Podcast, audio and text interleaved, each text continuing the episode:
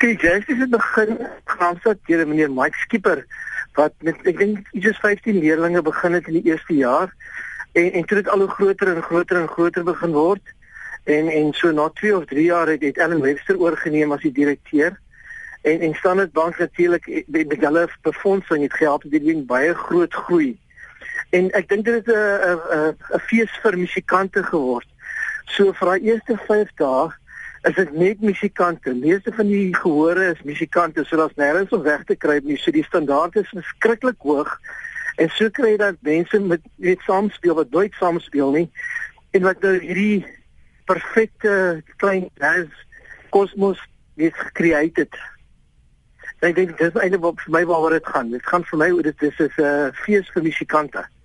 Nou, jazz is 'n baie interessante musiekgenre onder daar baie improvisasie daarin is en dis dit is 'n baie ander tipe klank op 'n mens se oor en is nogals iets waaraan mens moet gewoond raak as jy nie groot geword het daarmee nie.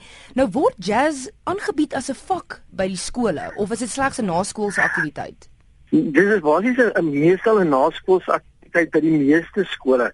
Maar verskeie skole, so byvoorbeeld Stirling Hoërskool in Wes London, bied in hulle kurrikulum by die skool weet musiek aan en daar's 'n fokus dan ook op jazz.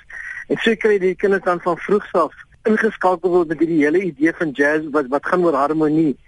En en die, jy kan nie glo kinders ontwikkel hulle 'n oor vir harmonie nie. En so is daar ook 'n paar laerskole in Wes-London byvoorbeeld wat nou ook jazzorkeste het en uh, jazz groei verskriklik vinnig. En sê vir my les, wat is die hoofdoel van hierdie fees vir die jong mense? Wat jy het nou genoem, die eerste paar dae is die standaard. Wel die standaard is hoog van die hele fees. Die die Graamsstad Nasionale Kunstefees is 'n baie bekende fees. Dit is ook een van die oudste feeste in Suid-Afrika. Maar vir die jong ja. mense, gaan dit oor opvoeding of gaan dit maar eintlik maar net oor ervaring?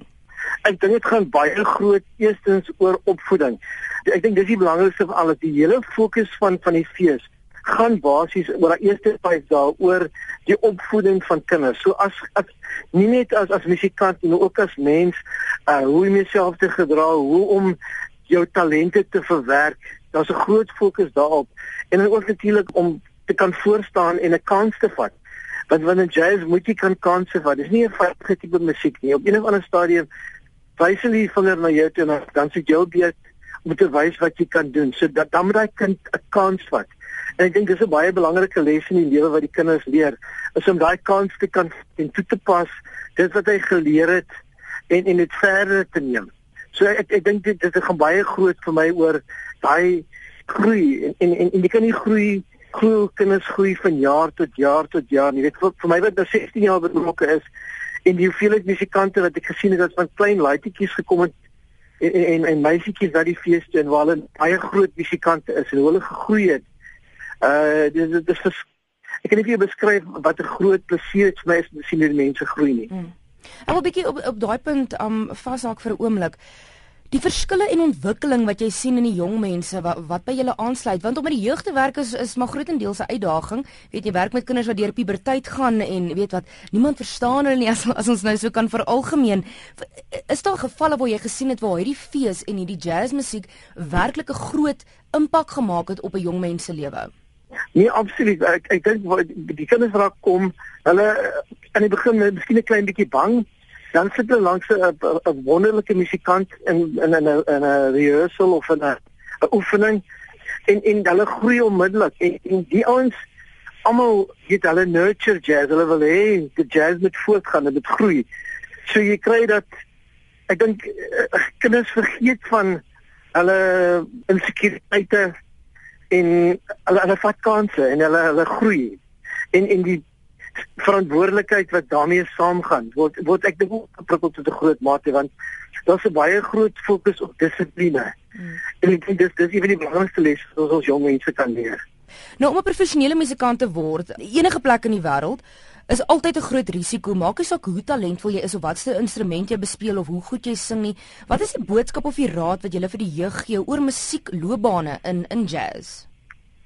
Ek dink dit dis die hoofding van die fees. Die die die fees probeer hy kind leer sonder 'n opvoeding, sonder kwalifikasies.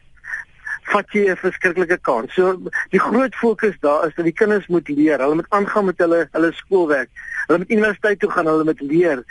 Die wat wil word natuurlik getrek na die universiteite soos UCT en en in Natal en IP en in Port Elizabeth Nelson Mandela Pretoria Technikon waar hierdie ouens dan kan verder gaan en studeer in jazz. So daar's 'n baie groot fokus op die opvoedingsaspek ook die hele tyd.